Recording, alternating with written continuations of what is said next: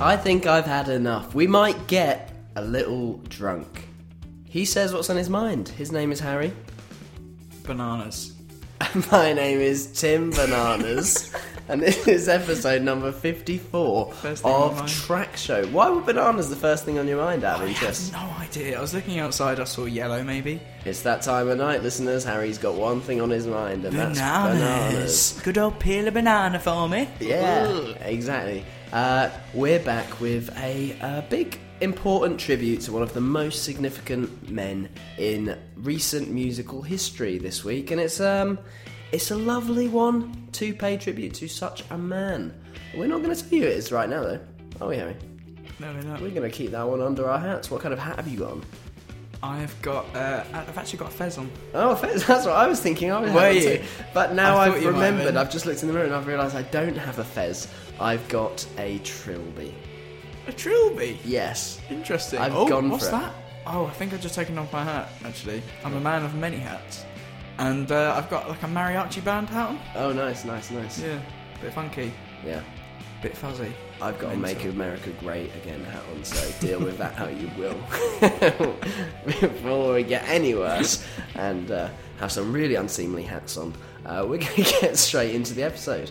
But I'll tell you what, if I throw my hat in the air and it lands on the other side of it, what would that be of my hat? I think that would be the. I guess if that's the. That would be the flip side of the hat. Exactly. Right. Yeah. See on the flip side of See the hat. there then. then, I guess.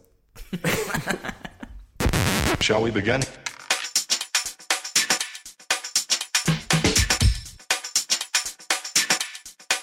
Let's begin. You alright, mate? I am good. How are you? I'm really good, thank you. Uh, good week. Yeah, it's been a pretty. um I mean, I was going to say eventful. I can't think of anything. Um, no, no, it was actually. There was a, a, a. It was eventful for me. Really? good, Yeah. Uh, please share. Uh, I went. I did my first. I had my first like um, perks of the job thing, and I went to see. job. Oh, you did. I went to see Sampha at the Roundhouse. Yeah, you for free. you had a very smug day. I did have a smug day. You told me off, and I, I didn't. I didn't even see it until the next day. and, uh, I was like, "Oh, he's probably right," but I was so like gobsmacked Because you you happening. so like gradually got more smug through the day. That was the funny thing. Like uh, you sent me a picture of like some cocktails or something yeah at first, and I was like, oh, okay, that's like cool. Like good for you, mate. I'm, I'm working, but you can be out having cocktails. That's fine. And then like a couple of hours later, you sent me a thing like, I'm going to see Sampha tonight. I was like, oh, that's cool.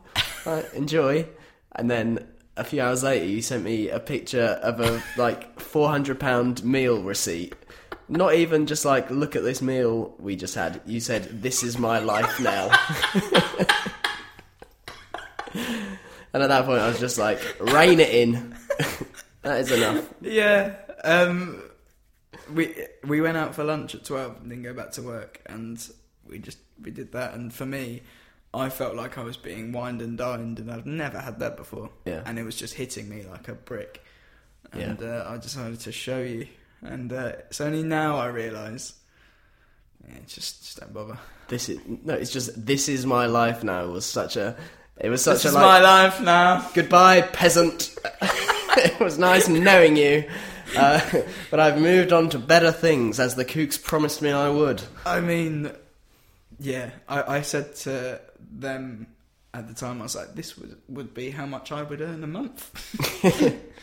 and uh, yeah, it was it was uh, it was a very very good week last week. Yeah, nice. Thank you. I didn't say. Was great. Yeah, how, yeah. How was he? Yeah, he was really really good. He was. Uh, the funny thing is with these, uh, what do you call them? Gigs, singers. When you get these tickets from these people, or whatever, you have to sit upstairs in the like uh, the seating bits. Yep. and I very much dislike that. Yeah, it's always a slightly weird thing. I've Yeah. done it. I can't get into it. It totally depends what the people around you are doing because I've They're been to quiet. yeah, that's the problem. Like I've been to uh, actually a gig at the Roundhouse where I was in the uh, guest seated bit upstairs, but everyone else was kind of up and dancing and singing, so it kind of it didn't feel that bad. But other ones where you do really want to get into it, but you're kind Yeah. of just surrounded by people who are sat cross-legged and uh, hoping it ends. It's like Yeah. I can't I mean, dance. I, I don't. I don't want to sound snobbish. There's probably people that love Sampha and didn't get to go or whatever. Um, but just a personal preference is if I can't get a standing ticket, I usually just don't bother going sometimes, unless Yeah. it's somebody I really, really want to see. yeah, for sure. I don't think I've ever bought a standing ticket. Uh, uh, sorry, a seated I was ticket. going to say you definitely have. um, no.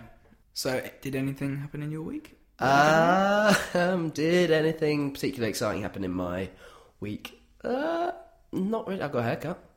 You did. Haircut 100. Feeling fresh. Feeling fresh to death. Feeling fly. Fresh as the prince. First while thing I there, noticed. Jazzy Jeff. I know you. You kind of Opened gawped the it. door and went. Oh! Uh, it's quite short. I mean, It is, I isn't feel it? like I've kept the roundness of it. The roundness, yeah. You haven't really got the um, the shape at the back of you. Uh, there's Turn a bit around, of shape at the turn back. a bit. Okay, hang on, listeners. There's going to be maybe some noise while I turn around. There's a lot of noise. okay, yeah. That's the still shape, but I remember that one time, I think just before Glastonbury, you had like um I had like a proper ridge at the back of my head had, at one yeah, stage. like an actual like square, like ninety degree kind of angle. I know, I do miss that. Yeah. But I never know, like, because there's there's a picture from um, the Great Escape last year uh, of me like doing a morning like thing that you took from while, while we were recording episodes in the morning. Basically, is what I'm trying to say. Hmm. Uh, and you can see the back of my head, and there's like a proper ridge, and I was quite pleased when I saw that. Uh, and now every time you know when you get your hair cut and they show like the back of your head with a mirror, when there's when it's not quite like that, I'm like, oh, I mean, it's fine. But Yeah. Why do they show you that? I don't know. I always say it's uh, we get our haircut by Romy, who who we Yeah. mentioned it before actually, probably quite a few times for some reason.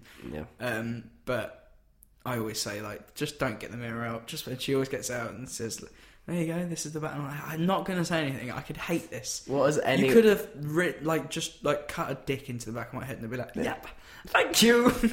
what has How anyone much is it ever gonna said be? at that moment other than, hmm, yep, that's Yeah. cool. yep, that's the back of my head. I'm not going to see that again until the next time you cut my hair. One day I just want to go. Oh, actually, can you um cut a little, just a little bit off, just over, just just for once, so I can be like, actually. Also, sometimes I dislike it. or because you like you know your hairdresser and you're not getting it cut in like a public place, it would be funny if she showed you it and you just screamed. What? I hope she doesn't hear this, so I can actually try that. That's a very good idea. Yeah, I'm sorry if that. You'd have to really, you'd have to really commit though, wouldn't you? yeah, like probably scream. Oh my god, what have you done? Yeah, yeah, yeah. But, I mean that wasn't me committing. Um, yeah that was you poor. know. That was Oh my wrong. god, what have you done? What have you done, Raymond? Why have you done this?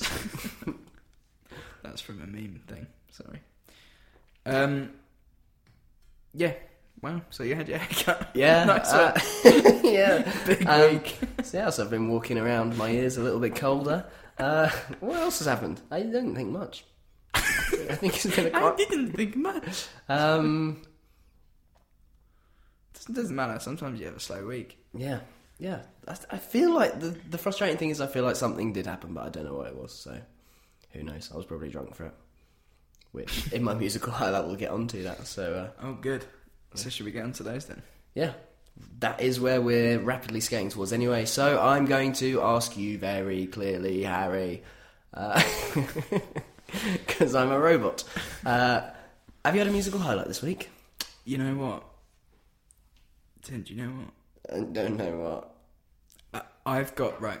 So This is I've what's- moved up in the world, and now I have. So this is my life now. um, no, I've I've actually got two. I'm gonna, I'm going to pick one, but this is this is what I do know. Not long ago, I never really had highlights, did I? And I had to just kind of pick something. I feel like Yeah. in recent weeks, I've I've uh, I've had almost too many. yeah, because you have to listen to music all day. Yeah, um, and funnily enough, oh, this is this is almost worse than not having any because I can't. I now can't pick. I'm gonna go with a band that we have talked about on the podcast before. A band that I'm kind of, you know, they're not new. I apologise. Oh. The Wow. band is Glass Animals. Good band though. We Yes. spoke about them. I think a couple of times maybe.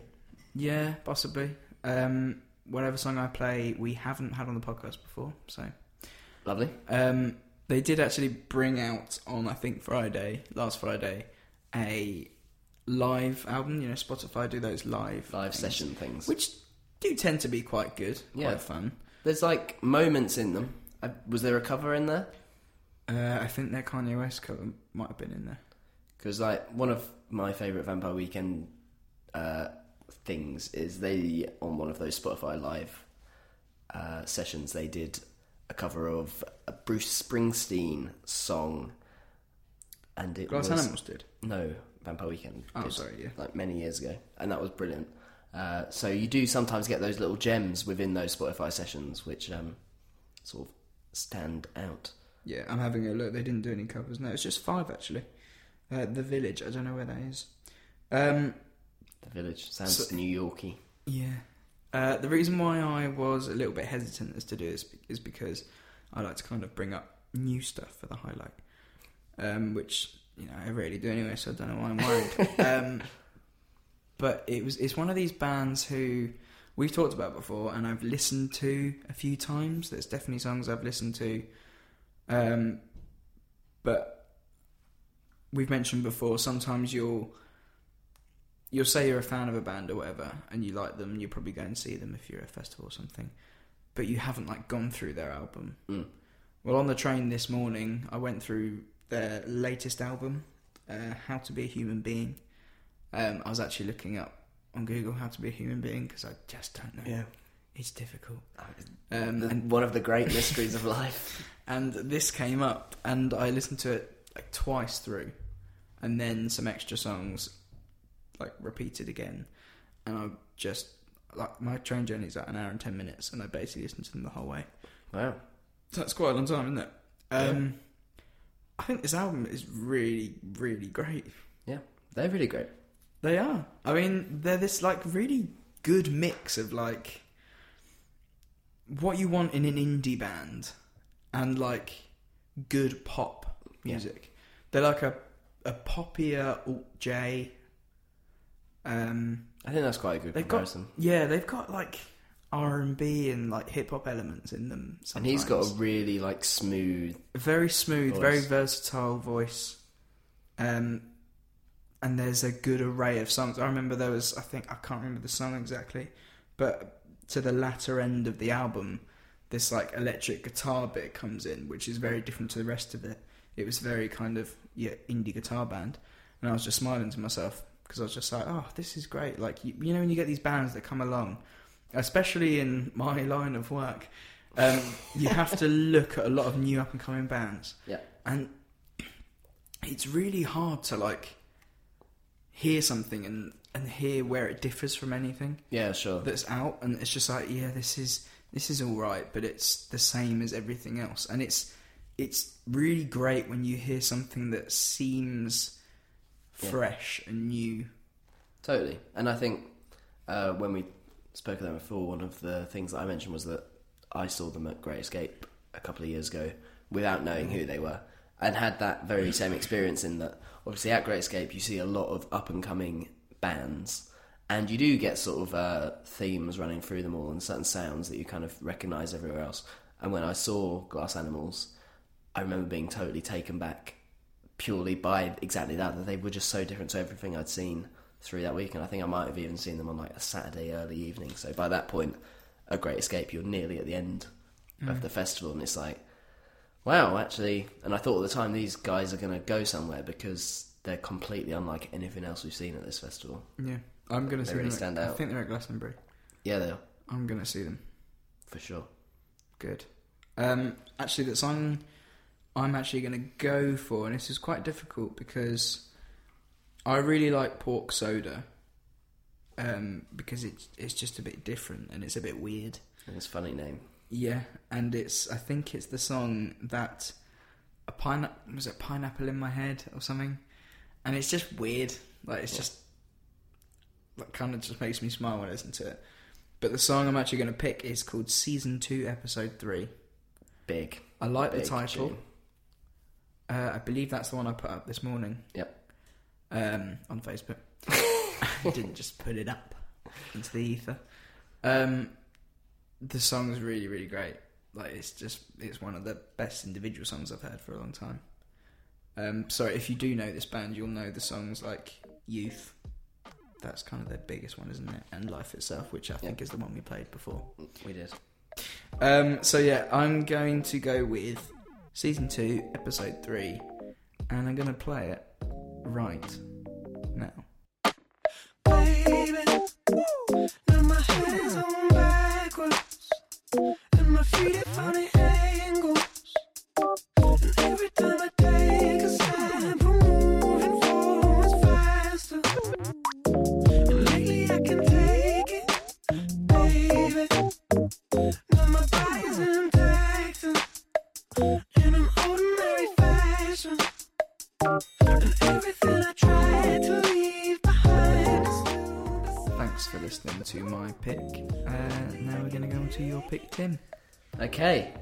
so my pick is not quite so contemporary. So I'm going to have to uh, set up the reason why it was the highlight of my particular week. Uh, and you know the starting point. Do I? So I'm going to say the starting point was Sunday morning. Can you imagine how I might have been feeling on Sunday morning? Oh, knowing you, probably like the back end of Shrek. Yeah, even worse than that. But the back end of Donkey, the the back end of Princess Fiona, Shrek, and Donkey all rolled into one. Basically, I was hungover, but I had a real, um, you know, the despair hangover, Yeah. like the absolute just despair, where you wake up and it's just like. Like you feel really bad, or you feel embarrassed about the night before. Thing is, the night before those was really don't like. uneventful, so there was nothing to even be embarrassed about. But I just, I, yeah, despair is the word. Self-loathing, depression, all of the above, all the happy feelings Okay, to have on a is- Sunday morning.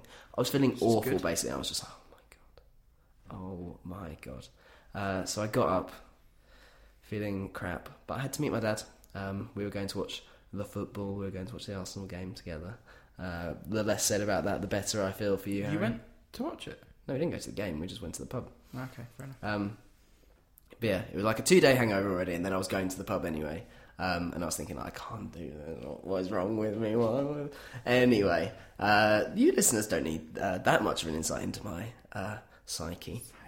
Uh, so, yeah, got up, got showered, got dressed, went to the pub, hung out with my dad for the afternoon, and um, he like brought my spirits up quite a lot. He was a very uh, uplifting influence on me, and I should shout him out for that. Thanks, Dad. You took me out, of, brought me out of a bit of a hole. It was a good dad that day. He was. He's always a good dad, bless him. Uh, but that on on that day, he particularly was.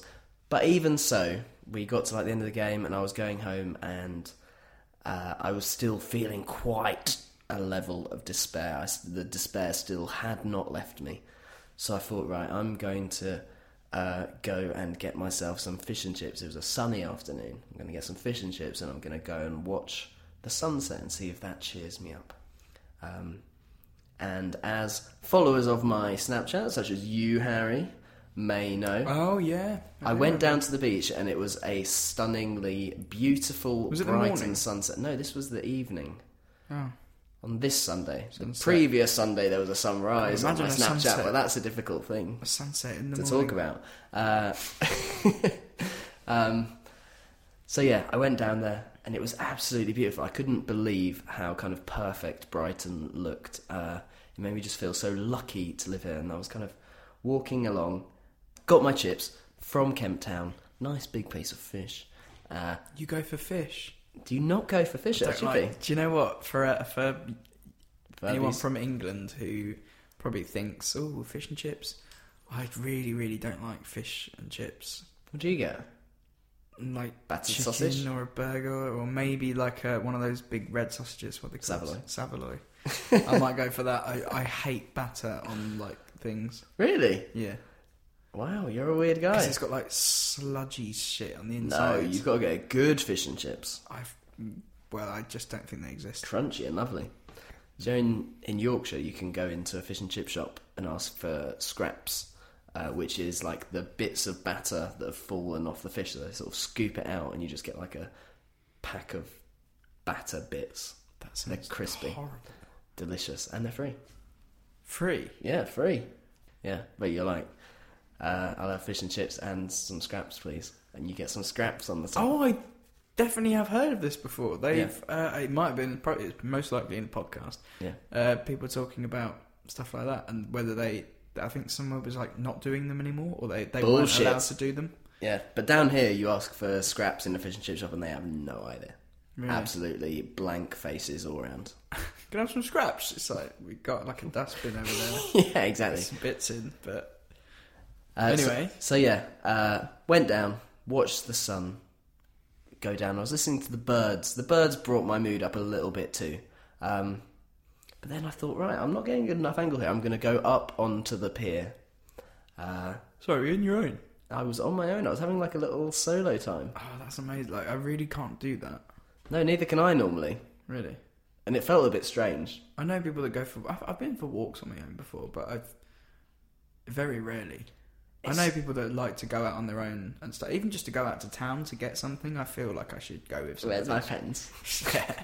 I no, I'm, a bit, I'm a bit like that too. Although when I do it, I really enjoy it.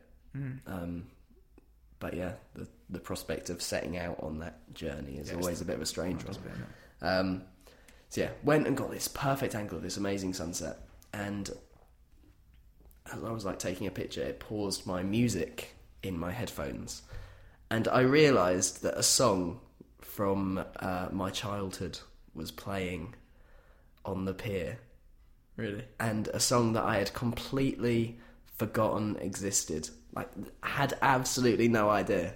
And it just, I just started laughing because um, I have such ridiculous memories of this particular song. Will I remember it? Do you think? No. Because, like, the only reason I remember it is nothing to do, really, with, even with the song. Right. It's to do with my older sister. And this is what brought me out of the despair, basically. Just like uh, this flashback to moments in my childhood where, for some reason, this totally bizarre song, my older sister Louise, shout out Louise, uh, she had like a full on dance routine to this song. Like, which involved like a weird little, like, two hands together behind the bum and like a little sort of wiggle, like you're a duck or something. Like, all sorts of madness. And like, her and my mum used to do it sometimes. I've got vague memories of her and my uncle Steve doing it. Like, just this weird dance. And I don't know why it happened. But like, I took like a little video of it and sent it to Louise and said, um, uh, Brighton Pier providing the perfect soundtrack to a beautiful sunset. Um, and this is the song that was playing in the background. And like honestly, all that kind of uh, misery and despair and everything just kind of evaporated away. The band are a band that you will know from another song of theirs. It's Right Said Fred, Right. who do obviously I'm too sexy for my shirt. But thankfully, as a child, my sister wasn't dancing around the living room Doing a weird dance thing. to that. But the song is deeply dippy. Um, one of the weirdest tunes ever. Um, but after walking off the pier, I listened to the whole thing through, and it's actually a decent song. Again, quite strange. I feel like just a really strange band. Um, but yeah, just took me back to my childhood and brought me back to the people who are important to me, like my sister. And um, yeah, it's funny. And I've now told her that she has to teach my niece the dance because she claims to still remember it. Really? So- Whoa, you can't forget those. So things. fingers crossed, the deeply dippy dance is gonna travel down the generations of our family. Oh, maybe we should make it a meme. Yeah, Get absolutely. that thing going. yeah, exactly. Uh, so this is Right Said Fred, with deeply dippy, and this one's for Lou. Deeply dippy about the curves you got. Deeply hot, hot for the curves you got. Deeply dippy about the fun we had. Deeply mad, mad for the fun we had. Oh, my love. I can't make head nor tail of passion. Oh, my love. Let's set sail for seas of passion now. So that was Right Said Fred, with deeply dippy, and I'll tell you what, uh, you you never heard that song before. No, but that brought like genuine laughs in the studio as well. That is a funny, weird song. Uh, the line we particularly enjoyed was uh, deeply dippy about the way you walk, a contact sport. Let the neighbours talk. I don't know how she's What walking, but mad. Uh, yeah, mad song, brilliant memories, and uh, nice to dedicate a song for once to my older sister. Um, yeah. yeah, haven't done that before. So love you, Lou, and that was a Love you, Lou. perfect way. Don't you say that? You're not allowed to. Uh, Yeah. uh, that brings part one of the episode to an end, and I believe Harry, you're going to drop in a little bit of music that alludes to what we're going to talk about next. yeah. Yeah. Drop it, me. So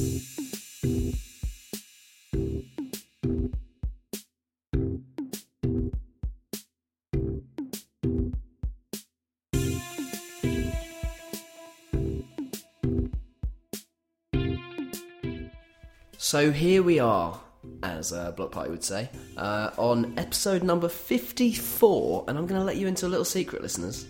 This is the first time ever that Harry has come up with a subject for us to talk about. That's bullshit. it might be the second time ever, at best. Seventh, at least. No way, I'm not. I'm not having it seven. I came up with at least some of the beginning ones. No, you didn't. I came up with north, south, east, west. No, I came up with the West one. And the one after West, I came up with. You might have come up with hello, and that was it. This is all. Anyway, this is even out of slander. even out of 54, seven, you haven't made that much of a grasp for the top end of like coming up with the ideas. No, because I'm not going to pretend that I got like 30. Yeah, the point is, I'm the ideas man. But this week, uh, Harry came up with what we're going to talk about, so I'm going to let you uh, tee us up. Uh, so sadly, on April the first of this year, only days ago, the creator of the TR-808 drum machine, Ikutaro Kakehashi, died at the age of 87.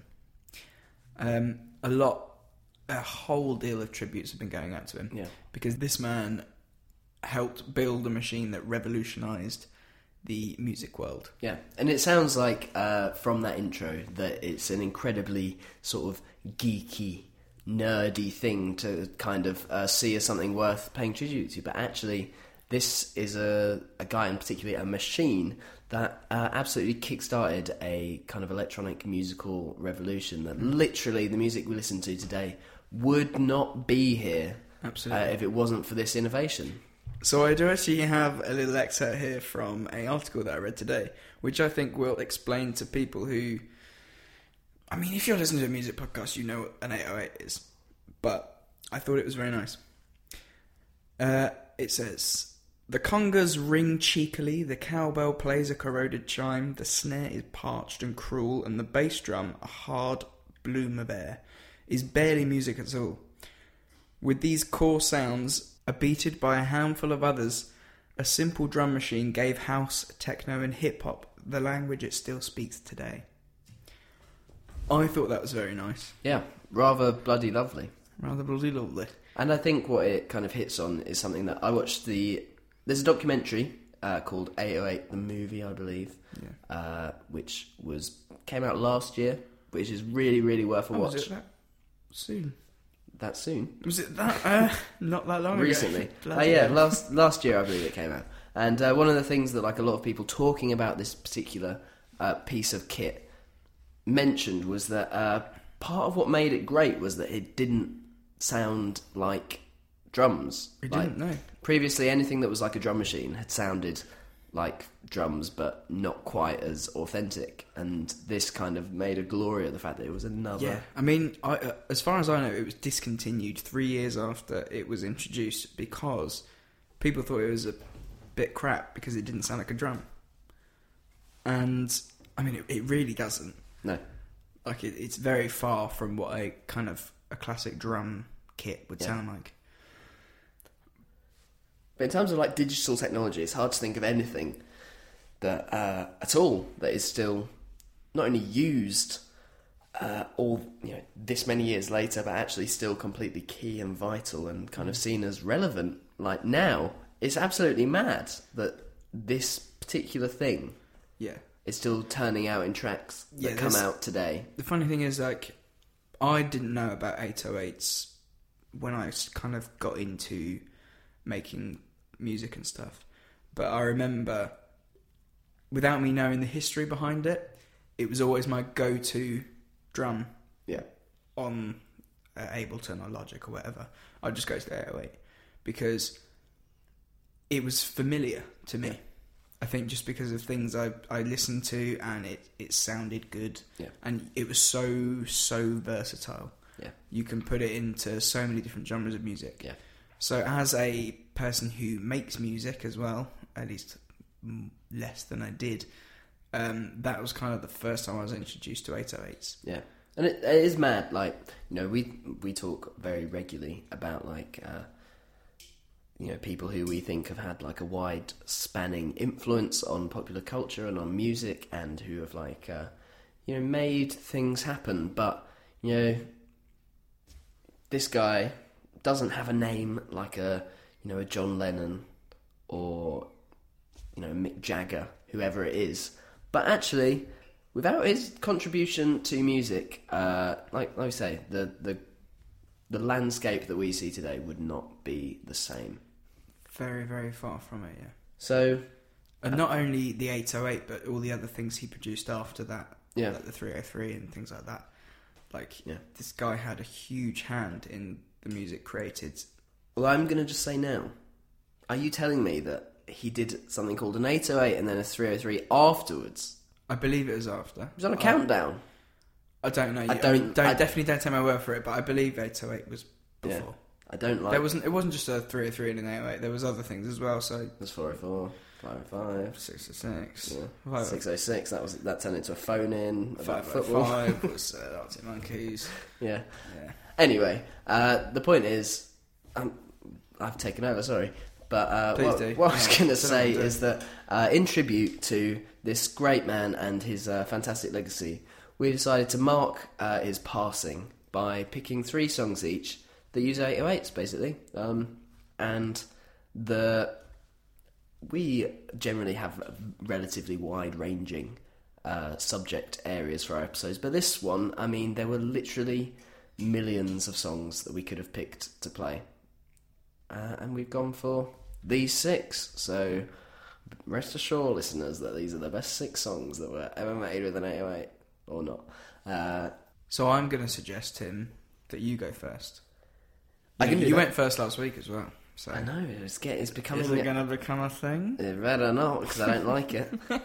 It's different. Yeah, it's weird. I I like to just um, make you do the hard work, the heavy lifting. I lifting. mean, I, I definitely don't. So my first pick does come from the aforementioned uh, 808 movie, purely because uh, obviously regular listeners will know that I'm a band guy. I like my kind of indie music. Good Um, I do. I can't lie. Uh, but what I found really interesting is very early in the show, the film, uh, you've got kind of people who were prominent in early New York hip hop, so late 70s, early 80s, talking about where they first heard the 808 sound. And um, a lot of that, obviously, because it's a Japanese invention, was from Japan. And there was one band that a few different artists mentioned called The Plastics. Um, and they had quite a sort of punky sound, but with an 808 beat. Um, very strange, very weird, a bit talking headsy, but not, but different. Like I say, quite punky Right. and just odd. They're called the Plastics, and uh, I mean they were kind of quite prominent, I believe, and quite influential in their own way, uh, but also forgotten to the extent that they're not even on Spotify anymore. They're not on uh, iTunes and Apple Music. But like, interesting to know that even before the likes of you know Afrika Bambaataa and anyone who was kind of really influential in the early kind of 808 scene got their hands on the kit, there were these kind of uh, sort of new wave acts making their own music and their own influences. So, sorry, quickly before we move on to it, I see that it's 1979. Yes. So, I don't know if I've mentioned in here that I said it was brought into production in 1980. Is this why you maybe thought that might be wrong? I Because it could be possible I that maybe. am led to believe that's not correct because I Right, think so is it possible that maybe after the discovery in America it might be. Yeah. Uh, absolutely that is absolutely po- possible. I think in the mu- in the movie, I mean, it's probably made a long, long time before that. yeah, I think in the movie, my gut feeling is seventy seven is when some people got their hands on the kit. Uh, so between mass release. 77 and 80.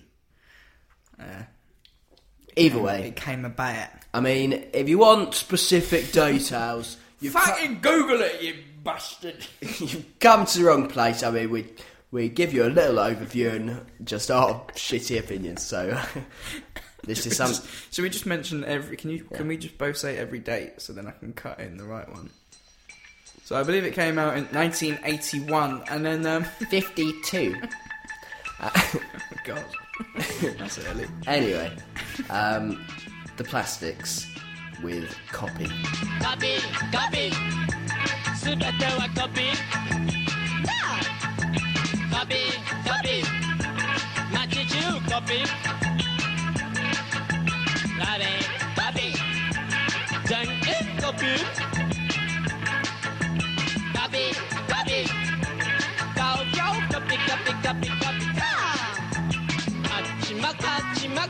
だらけオリジナリティないない Copy, people.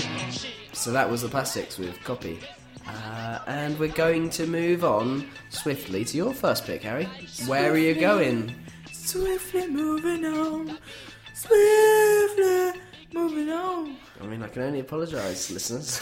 what was that? Right. So, so I'm going to go with pr- a pretty big player in the world of the 808. Okay. Please the do. guy, the artist, is a guy called Gerald. The tune is Voodoo Ray. Yes, and this is an act and a song that we saw at Glastonbury last year. Or at least I know I saw at Glastonbury last year. I cannot uh, categorically confirm that you were there. I think you might have I already was- retreated to your tent for an early night and a nap. An early night. An early night and a nap, apparently. yeah, had an early night. Woke up, had a nap, went back to bed, woke up. You did used to do that, to be fair. You would quite Used to. often, at Glastonbury, you would quite often wake up uh, and it would be known that you're awake and then go back to sleep. That could be your early night yeah, and then a nap. if if, um, if no one was awake, I'd get back. Yeah, I wouldn't be the first to get up. Fuck that. yeah. I used to love it. You should drive me insane that you would like go and get a Fanta on your own. Why? I loved it. And then just sit in the chairs outside, just like. Yeah, it sounds lovely, but I just would never do it. I did sometimes, at least one day. I'm not sure how, quite how many days, but at least one day, I would like have done that, and then I would come back and sat in the chair, and I was perfectly satisfied. And then other people would emerge, and then I'd think, God, I wish I'd had another hour's sleep. Yeah. And then, but the, by that point, it was too late to be like, you know what, I'm going back to bed. Actually, like the day had already The started. worst part is when you have to wake up and then you probably are the last. one. if for me, I was the la- the last one up usually, Yeah. and then everyone would be like ready to go, and I'd be like, "Oh, I just want to sit down. like, I hate life. Yeah, I hate life all the time. That was your quote. That was your quote of the festival. Oh yeah, I forgot about that. Harry got a little bit of mud on his t-shirt one morning. got in a It was a massive clean strop. Didn't get a strap. Massive strop. I- Kicked kicked his bag, threw something at the tent. I think maybe a fork, and just stropped into his little sleeping compartment and said, "I hate life." I put on a new shirt and then it got shit on it within like two minutes. we all just laughed. it was a kind of joke. That's the annoying thing about it. It wasn't. thing. You were so. I mean, I don't hate. I've never said I hate life and was serious. It was like a. Yeah, but you were you were genuinely angry. I was angry, but I hate life was a very um, jokey thing to say. Anyway, uh, a guy called Gerald. A guy called Gerald is the guy I'm going with. So, so I've obviously gone with this tune because of how big it is and where it positions itself in the history of the 808. And I don't think we could really do this podcast without mentioning a guy called Gerald Sure. and Voodoo Ray because it's when I, I mean, okay, so I did some research into the songs I was going to do, and it was just the one that came up all the time, and the one that I definitely know or have more kind of recent memory of. It's a lot of top tens for sure. It's, I mean, it's it's within the top five usually. Um, and it was, you know, anyone who knows their stuff about '90s dance music and that will know this tune. And I'll be honest, when I first heard it, when Jack actually told me about it, he was very, very keen in seeing this guy. Obviously, I think because he'd looked into, you know, he's quite into that era, isn't he? he loves an. Uh, So- he does love an early '90s act. He does. Sure. So I think he wouldn't have heard about them, I don't think, if he hadn't have done research into that kind of era. So I guess they're that big a part of that era and the scene. So it's hard to actually pick a part of this song that I'd actually want to play because it's a pretty a lengthy tune. It's hefty. It's sure. a hefty one. Um, so I'm just gonna mix it in there and hope something sticks out. But uh, let's just give the give the tune a whirl. Really listen out for those little drums.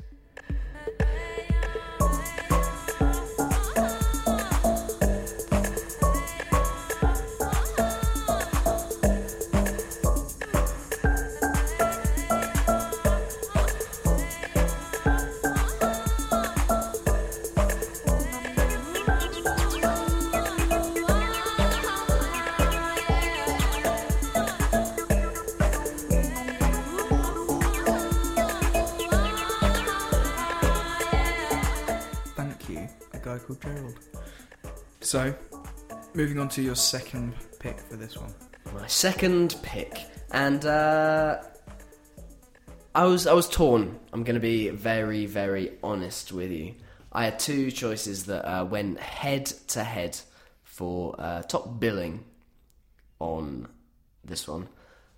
The first one was uh, "Why Can't We Live Together" by Timmy Thomas, which has obviously in the last year or so been given a new lease of life because it's not only the sample from Drake "Hotline Bling," but essentially the entire song of Hotline Bling just about twenty five percent slower. Um, and it's a great tune and a really seminal moment in the history of the 808. But rather than going for something that I felt was the right thing to go for, I thought, do you know what? This is my podcast. And I'm going to play a song that I like much more. And I tell you what, it'll get me like singing into a hairbrush, it'll get me dancing around, like just a great, cheesy, brilliant piece of music by one of, if not the best female vocalist of all time. Uh, Cher. it's Cher with, with whatever that song in the 90s. Do you believe? Life after love. Big tune. Uh, yeah. You thought, I mean, every song's by Cher, according Yeah. to you, so this, got- prob- this this, is- one probably is Cher. Yeah. Whatever you say, it's Cher. Yeah. Uh, shout out to people who get that reference. no, the the singer is Whitney Houston. The song is "I Want to Dance with Somebody," and Good. what a cheesy, brilliant tune! I don't think there's ever been a better pop song. It's yeah, it's one of those ones that no matter who you are, no matter where you're from, you know it. and it makes like I I whenever it plays somewhere, I like I'll go camp. I will go like full camp. Yeah, me too. Like, uh, I'll let it- let it for go. the for like the I want to feel the heat that always comes with like a I wanna feel jazz. the heat yeah, it's like. I'll flick my chin up and I'll like my hand will fan out and I'll be like I want to feel the heat with somebody. Yeah. like yeah, I will go. I will camp it up big time because it just brings that out of you, brings out so much character within everyone. Yeah. And I think it, uh, to bring it back to the subject of the podcast, I think it talks about the kind of the versatility of this particular instrument. You know, so different to my first song, so different to your first song. But the 808 is still very much the core of this kind of absolute classic. And obviously, you know, we all it is the Whitney bit that we all all remember, but uh, you know, just like often. I remember watching a video a few years ago, which was like a lot of kind of famous indie tunes where you probably couldn't name or like hum the bass line if you were asked about it, but then you they played the song without the bass line, and you're like, oh my god, that was such a vital component of it. And I think this is similar in that uh, if I asked you what the beat in I Want to Dance with Somebody is, you I wouldn't know, you wouldn't know, no one would know. But actually, it's a vital component of what makes this song uh, an absolute piece of gold. So this is the song I want to play, and while we listen to it here in the studio, we're going to dance around. So listeners at home, get up out of your seats. I don't care if you're at work, on the train, on the bus, wherever you are. Just get up and dance around to Whitney because literally, what better is there to do with your life than dance to this song? I'm going to say nothing. Certainly nothing better in my life. So here we go. I want to dance with somebody, and I want that somebody to be you, listeners. Sun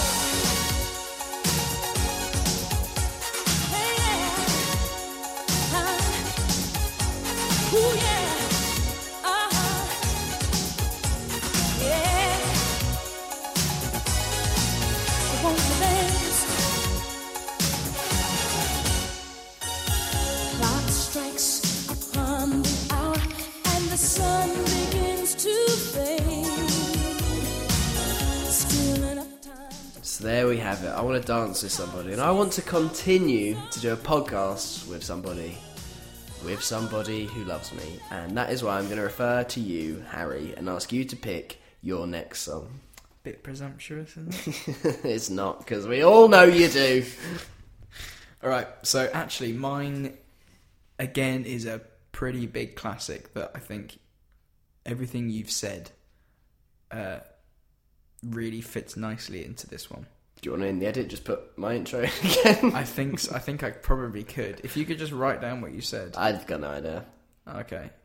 Well then, I guess I'll have to just do this. It was a moment on the lips, so a lifetime on the hips. this one I, I let's say I, I we go less camp when you hear this, but you get a bit raunchy. Oh, really? Yeah. This is later in the night. This is later in the night, yeah. Are we, 100%. we're starting to bump and grind at this stage. You're starting to. Oh, you're bumping and grinding all over the shop. It's ridiculous. I don't see nothing wrong. With a little bump and grind, I know. um, so we're going with Marvin Gaye. You could probably Nice. tell where I'm going. We're going with sexual healing. Oh, I mean, this shit is fucking sexy as fuck. Yeah. I don't know why I said it like that. That's right, guys. Like, can you just hear it in your mind right now? Yeah, I can. Which is this is this is the interesting. Apparently, this was like the biggest, um, not the, or this was like the first number one tune that in, that had an 808 in Yeah. it. So this is like one of the probably one of the biggest and well known tracks that use that instrument. I so I've obviously heard this song a lot of times, and I don't think it ever became so evident that this track begins with really obvious like hits from an 808 than when I found out that's the instrument that was used in it. Yeah. I, I clicked play on this and I was like, bloody hell, this is like an advert for the fucking thing. Yeah. No, I Like, this totally. is ridiculous. Yeah, I had the same experience because in the aforementioned movie, they talk about how this was like the first mainstream hit, and they Oh, play the beginning of the song, and I was just like, "Oh my god!" Yeah, because they started mentioning Marvin Gaye, and I was just like, Th- that was my reaction as well. Is I was that just like, "What? That doesn't? No, he didn't. He didn't. He had drummers." And then I heard the song, I was like, "Oh my god!" Yeah, I mean, it made no sense to me until I actually properly listened to that and thought, Yeah, I mean, yeah. So if you, I mean, we've heard. I mean, by now you would have heard that this, like, you've obviously heard the um, similarities between all the different songs in terms of like their drum rhythm, their drum beat, and stuff. But uh, this one, I think, out of everything we've played so far, is the most obvious yeah, in what that instrument did and what it sounded like. yeah. but also madly And incognito maybe- at the same time. Yeah, exactly. Especially as it gets later on in the track and that. But it was also it's probably the biggest track that we are picking so far. Yes. So you'll definitely know this one. I mean, you've just been up and you've had a little dance to Whitney Houston. Now you're just like find uh, an object near you. I mean, if you've got a loved one with you, that's pretty good as well. I mean, we should specify not all loved ones because some, like your mum or your dad, are if you've got not a appropriate for- spouse, spouse yeah, spouse is better. So if you have a spouse with you, uh, not your brother or sister, but a spouse, you know, have just take a little bit of time. Pause the po- oh, um, like, right, right. So we're going to play a little bit of the song. Yeah. Turn it Pause up. Turn it up, or pause and play the full song. See where your night takes you. Yeah, you might not listen to the rest. So if you don't make it, see you later. Bon voyage if you have not got to after this song. Have a lovely evening. Yeah. Have a really, really nice one. Give them one for me. Oh no! Cut that out. Uh, yeah. Sexual healing. Marvin Gaye.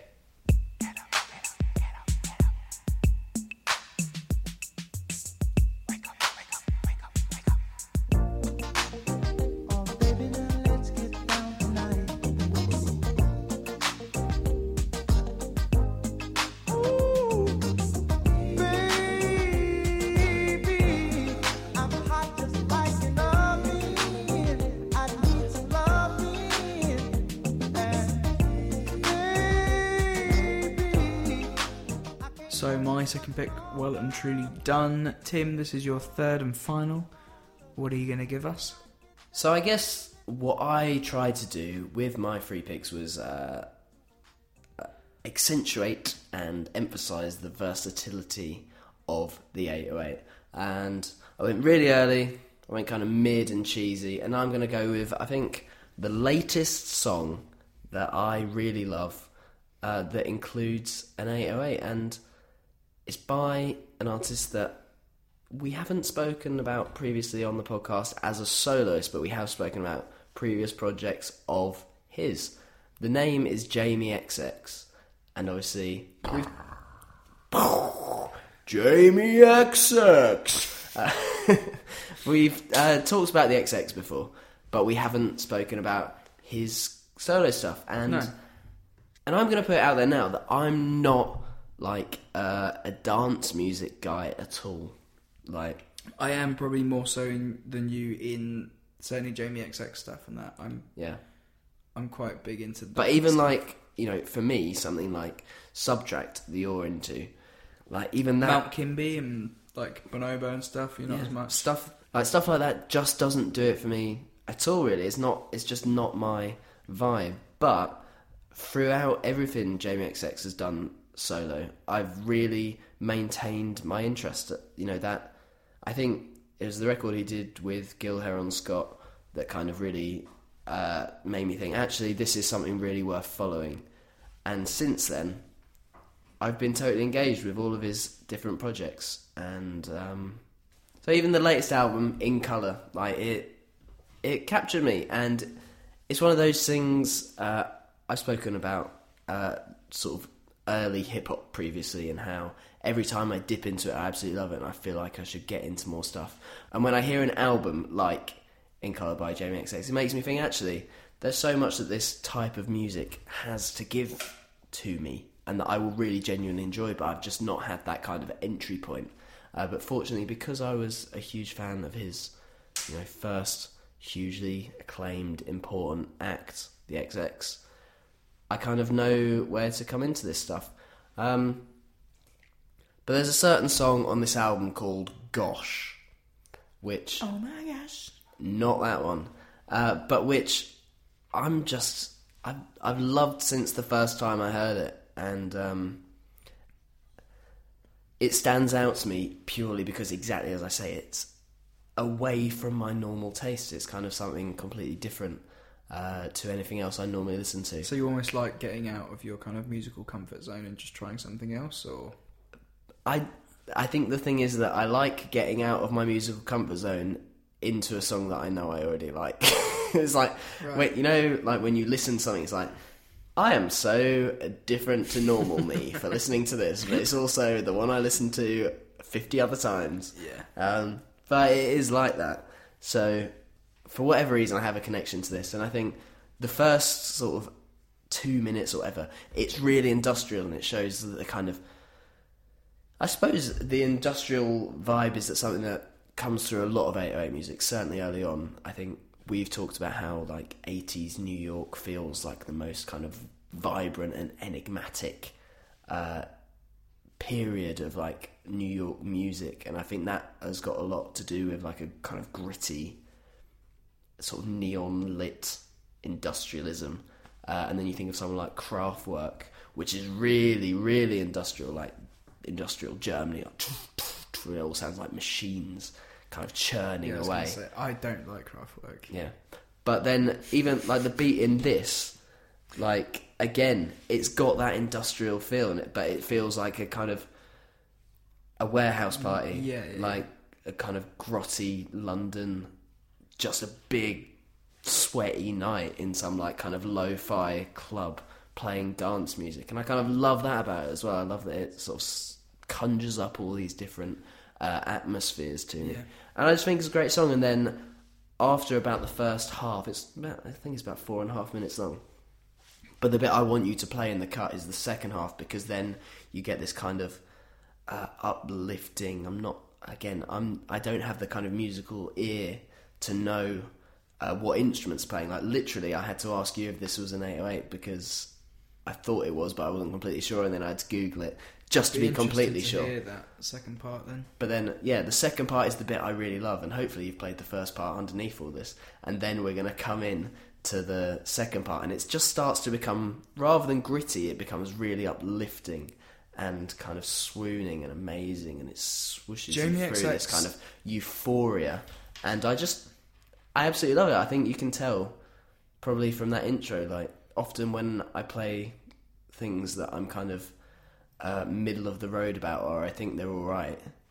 I don't have a huge amount to say, but this particular song, I feel like I've got loads to say because uh, it intrigues me so much, and I feel like there's so many layers to it. Yeah, he And has a the 808 real- is a huge part of that. He has a real understanding understanding about the the texture of music. Yeah, Did you know that he's written a ballet?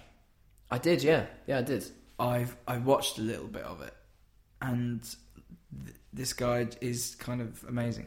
I think one of the most interesting things I've ever seen about him is you know Jony Ive, the Apple designer.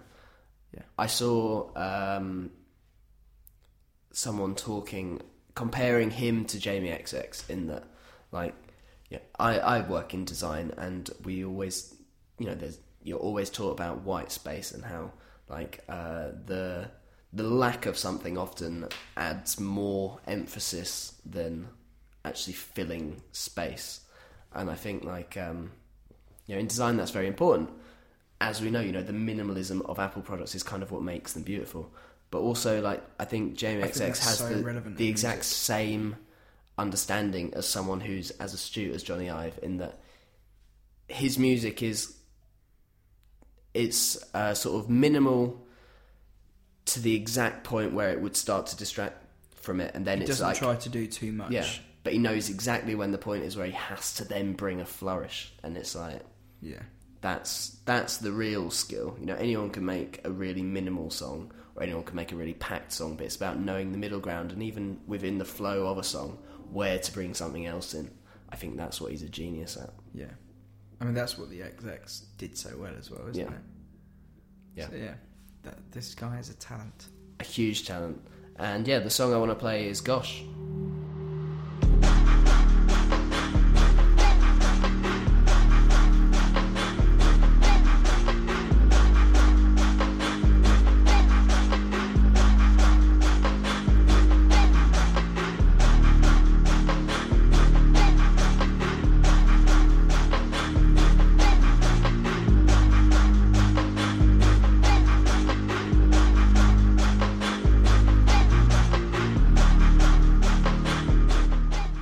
Was uh, Jamie XX with Gosh. And we're going to move on to your third and final pick.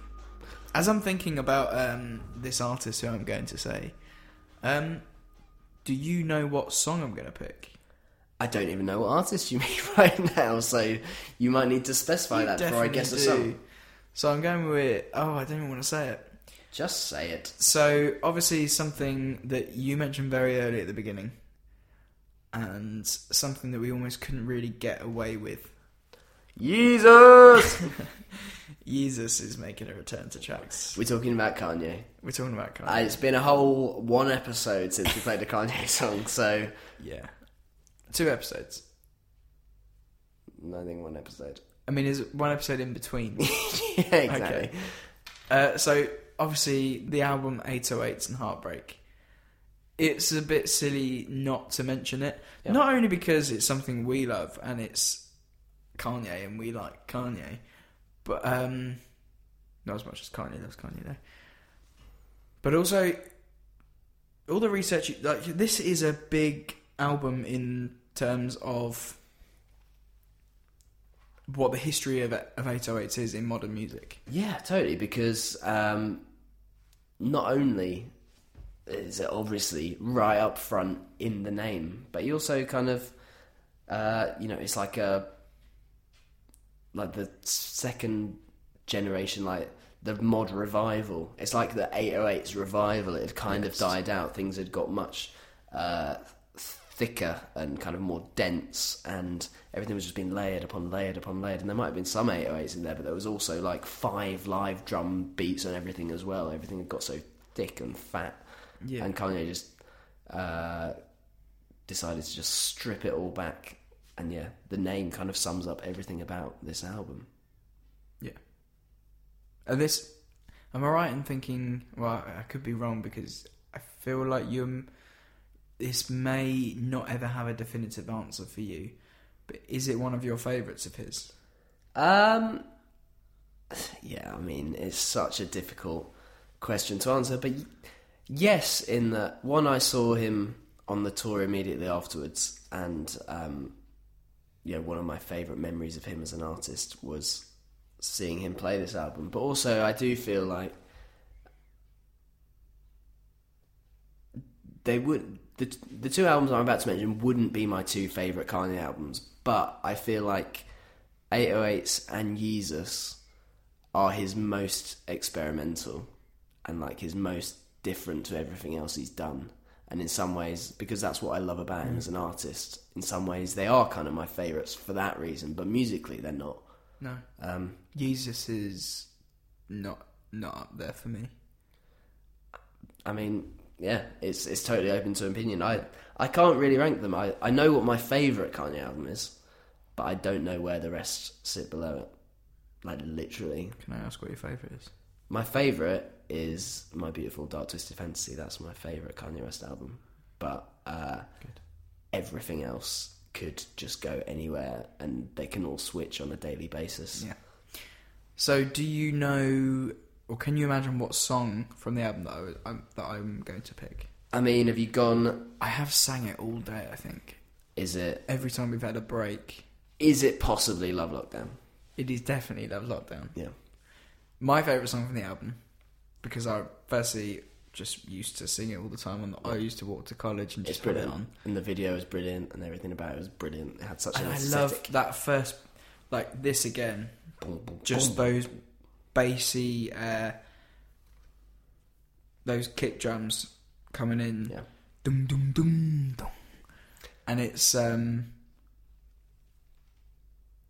it's so. The, the especially the very beginning is very stripped back, isn't Yeah. it? And there's on the.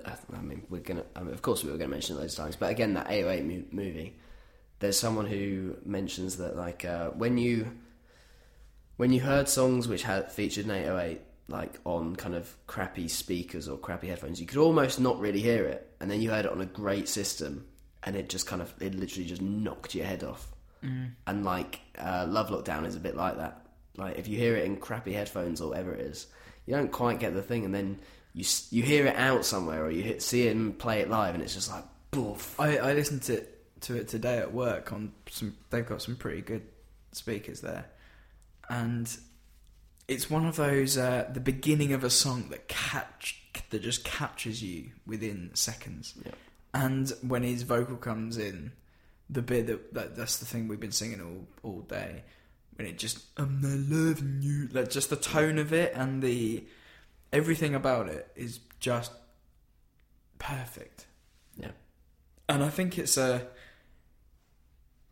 like I think especially in production and in the fact that I mean you you get any music um, application at the moment and they'll have 808s and they'll have um, replicas of sounds and things and often people just it's the first it's maybe the first thing they they see the name and they'll click it and loads and loads of stuff is out there and it's I mean the music market is probably absolutely saturated with this kind of sound but I feel like of of relevance or of of like um music that really shows how relevant that sound still can be in this modern era.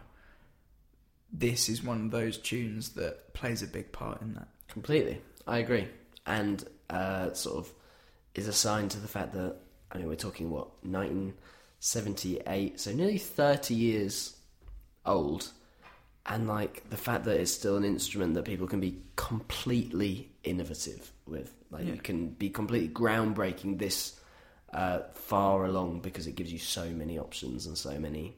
And some things can't do that. I mean, you get like a I don't think there's you get maybe maybe a, a stomp box from like um maybe some old effects pedals and stuff for guitars and some old 70s things yeah.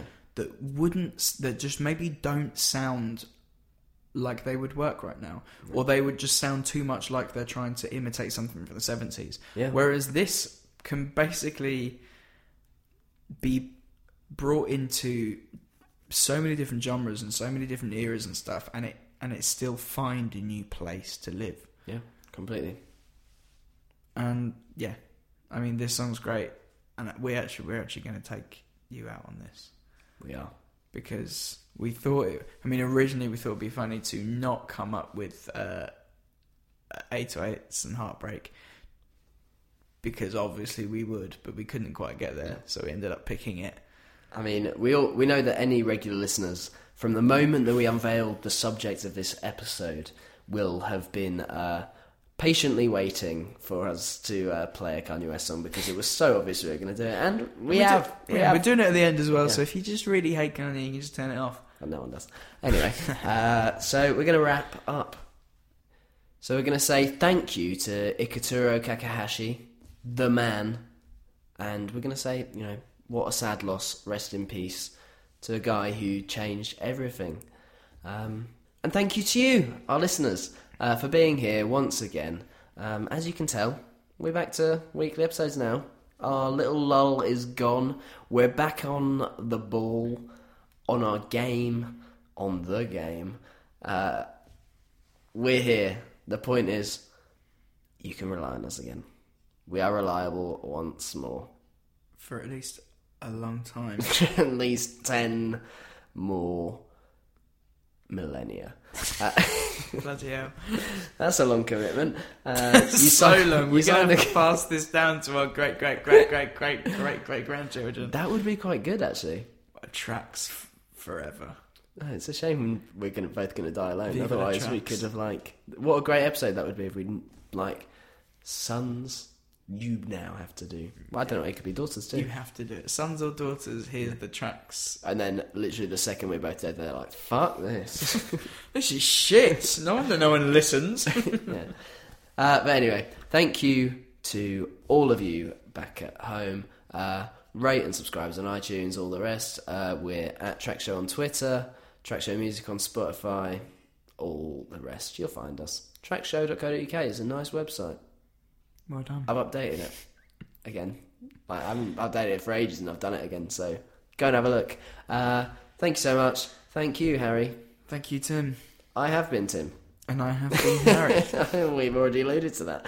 Uh, we're going to take you out with Harry's brilliant, brilliant, brilliant final choice. you can hear him now. Boom, boom, boom, boom. Boom, boom, boom, boom. I'm not loving you way I wanted to. What I had to do, had to run from you. I'm in love with you, but the vibe is wrong, and it haunted me all the way home. So you never know, never, never know, never know enough till it's over, love, till we.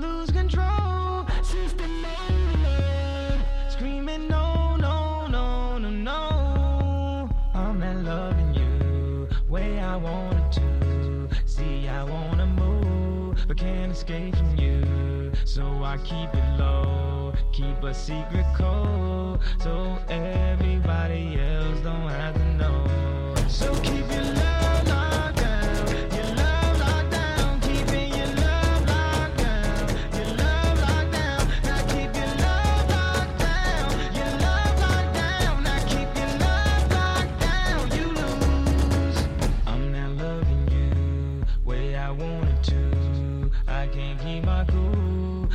I keep it true. I got something to lose, so I gotta move. I can't keep myself and still keep you too. So I keep in mind when I'm on my own, somewhere far.